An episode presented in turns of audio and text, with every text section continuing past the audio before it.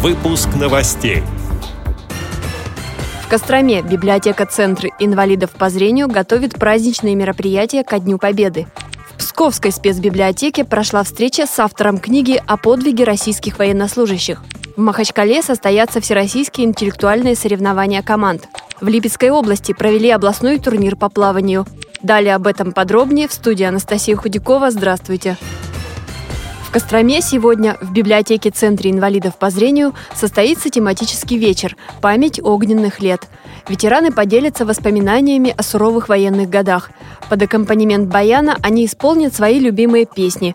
На встречу приглашают всех желающих. Подробнее о мероприятиях, посвященных Великой Победе, рассказала режиссер массовых представлений библиотеки Ирина Жаворонкова. Мы приглашаем ветеранов, а также заслуженных работников нашего общества, также детей войны, тружеников тыла.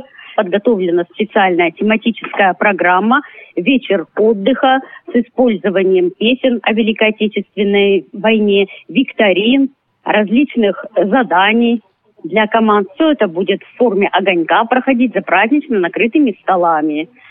Затем ветеранов пригласим в зрительный зал. Там для них подготовили концерт ребята из кадетского корпуса. 7 мая будет занятие клуба любителей литературы и искусства «Таланты и поклонники».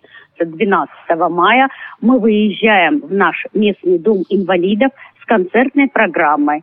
Участники народного коллектива вокального ансамбля «Волжанка» подготовили концерт для них специальный. Кроме того, мы выпускаем различные методические пособия – рассказывающие о костромичах, участников Великой Отечественной войны. Мы, конечно, от всей души поздравляем ветеранов с праздником Победы, желаем им здоровья, благополучия им и их родным и близким. Псковской областной специальной библиотеке для незрячих и слабовидящих состоялась встреча с местным писателем Олегом Дементьевым. Он один из авторов книги «Шаг в бессмертие», посвященной подвигу 6-й парашютно-десантной роты Черниговской краснознаменной дивизии. В 2000 году десантники преградили путь боевикам, которые пытались проникнуть через Аргунское ущелье в Дагестан.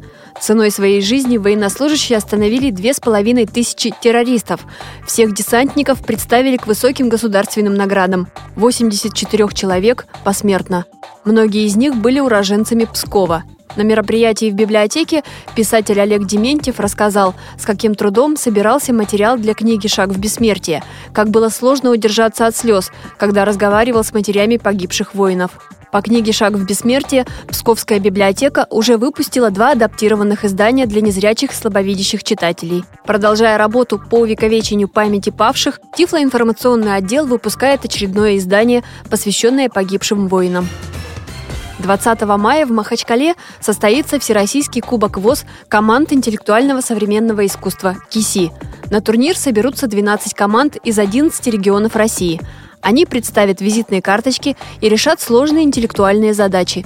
Темы для игры специально подготовлены как организаторами, так и соперниками. Как сообщили в отделе социокультурной реабилитации КСРК ВОЗ, от встречи к встрече команды совершенствуют мастерство, а каждая игра превращается в яркий праздник таланта, мудрости, остроумия и дружбы. А накануне соревнований 19 мая в Махачкале пройдет открытый социальный форум «Мир равных возможностей». В рамках встречи будут организованы три тематические площадки по фандрайзингу, по использованию технических средств реабилитации и по реабилитации инвалидов по зрению средствами культуры и спорта.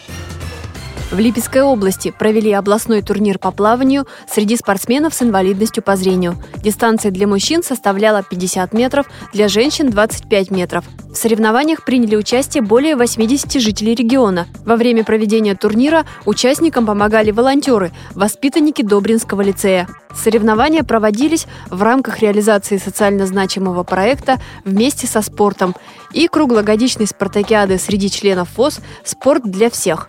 С этими и другими новостями вы можете познакомиться на сайте Радио ВОЗ. Мы будем рады рассказать о событиях в вашем регионе. Пишите нам по адресу новости собака ру. Всего доброго и до встречи!